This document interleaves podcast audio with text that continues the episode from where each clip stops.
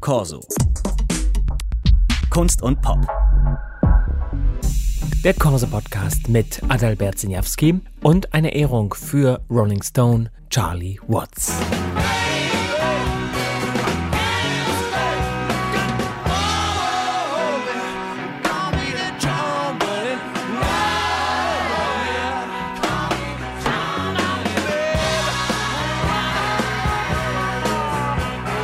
Die Rolling Stones mit Tumbling Dice, eine Studioaufnahme vom 72er Album Exile on Main Street hört man deutlich das Schlagzeugspiel. Und wenn die Stones mal wieder einen Gig vor Tausenden von Fans hatten, da agierte Trommler Charlie Watts aus dem Hintergrund.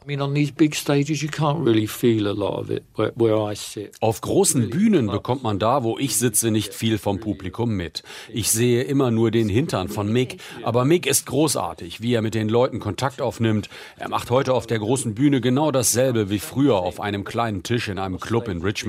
Er ist der Beste darin when we used to play in Richmond as he does now, really.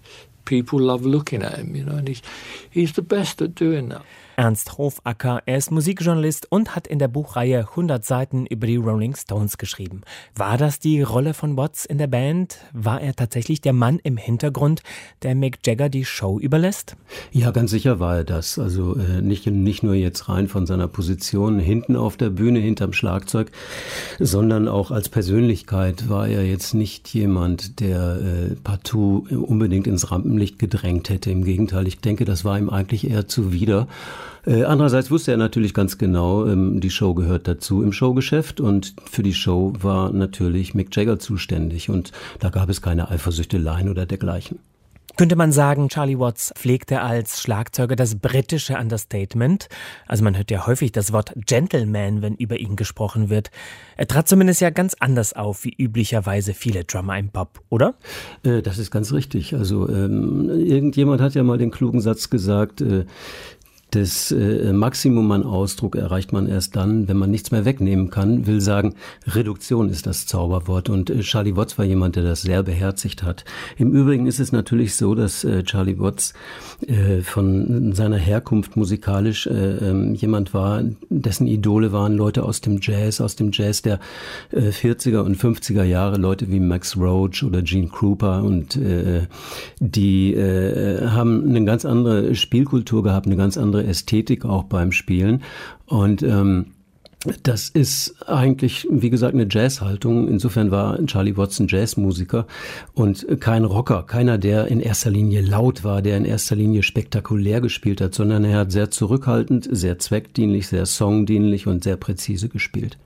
Ja, die Rock'n'Roll Hall of Fame, in deren Liste die Stones 1989 aufgenommen wurden, die schrieb nach Bekanntwerden des Todes, kraftvoll und doch unaufdringlich konnte er swingen, schaffeln und rocken zugleich. War es das, dass er das aus dem Jazz hineintransportiert hat? Das kann man sicherlich so sagen, äh, gerade dieser Aspekt des Swing, also dieses äh, fast nicht äh, ähm, auf dem Papier festzuhaltenden oder überhaupt zu definierenden Momentes, wo Musik, wenn man so will, ein bisschen atmet, ein bisschen schaukelt, ein bisschen äh, ähm, sich in sich bewegt und ab, also äh, ähm, quasi neben der eigentlichen Statik von Viervierteltakt beispielsweise tatsächlich Leben entwickelt. Das ist äh, eine Art, eine Qualität, Qualität, die tatsächlich aus dem Jazz kommt und die sicherlich viele moderne Rockschlagzeuger heute nicht mehr unbedingt beherrschen. Aber das ist eben auch eine spezielle Qualität der Grooves der Rolling Stones gewesen.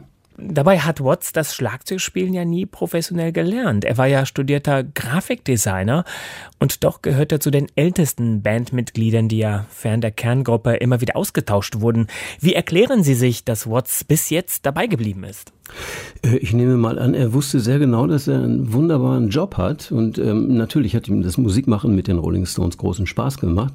Er hat ja mal diesen äh, ähm, hübschen Satz von sich gegeben, ich glaube, das war zu der Zeit, als die Rolling Stones ihr 25-jähriges äh, Bühnenjubiläum gefeiert haben. Da hat ihn ein Reporter gefragt, ähm, wie ihm das denn so gefällt nach all den Jahren. Und da hat er gesagt, ach ja, nun 20 Jahre rumhängen und fünf Jahre arbeiten ist nicht der schlechteste Job. Und ich denke mal, das bringt schon viel auf den Punkt. Ansonsten ist er natürlich ein leidenschaftlicher Musiker, der Spaß an der Sache hat. Er war zwar lange alkoholsüchtig und rauchte sehr viel, aber das Rock'n'Roll-Leben Rock'n'Roll mit Zertrümmern von Hotelzimmern oder Sex mit Groupies, das war ja nicht so sein Ding, ne?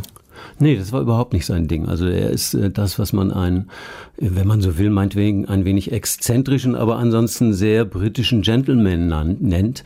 Und äh, ähm, diese Geschichten mit Hotelzertrümmern, mit exzessiven Drogenmissbrauch und so weiter, das war sein Ding nicht. Und ähm, er ist jemand, der da eigentlich ähm, ähm, das sehr albern findet.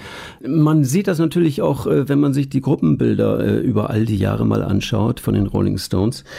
Charlie Watts wirkt immer so ein bisschen, als wäre ihm das ein klein wenig peinlich, dass er mit diesen Leuten da zusammen für ein Foto posieren muss.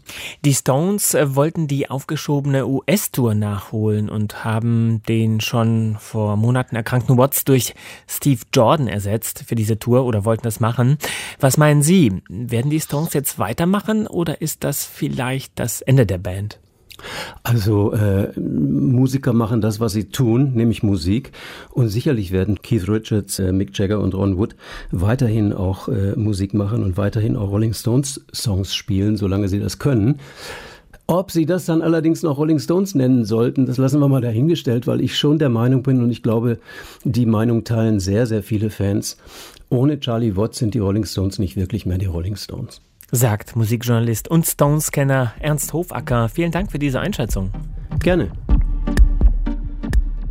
Das war der Corso Podcast für heute. Alle unsere Ausgaben gibt's in der DLF Audiothek App und überall, wo es Podcasts gibt. Tschüss, bis zum nächsten Mal. Corso. Kunst und Pop.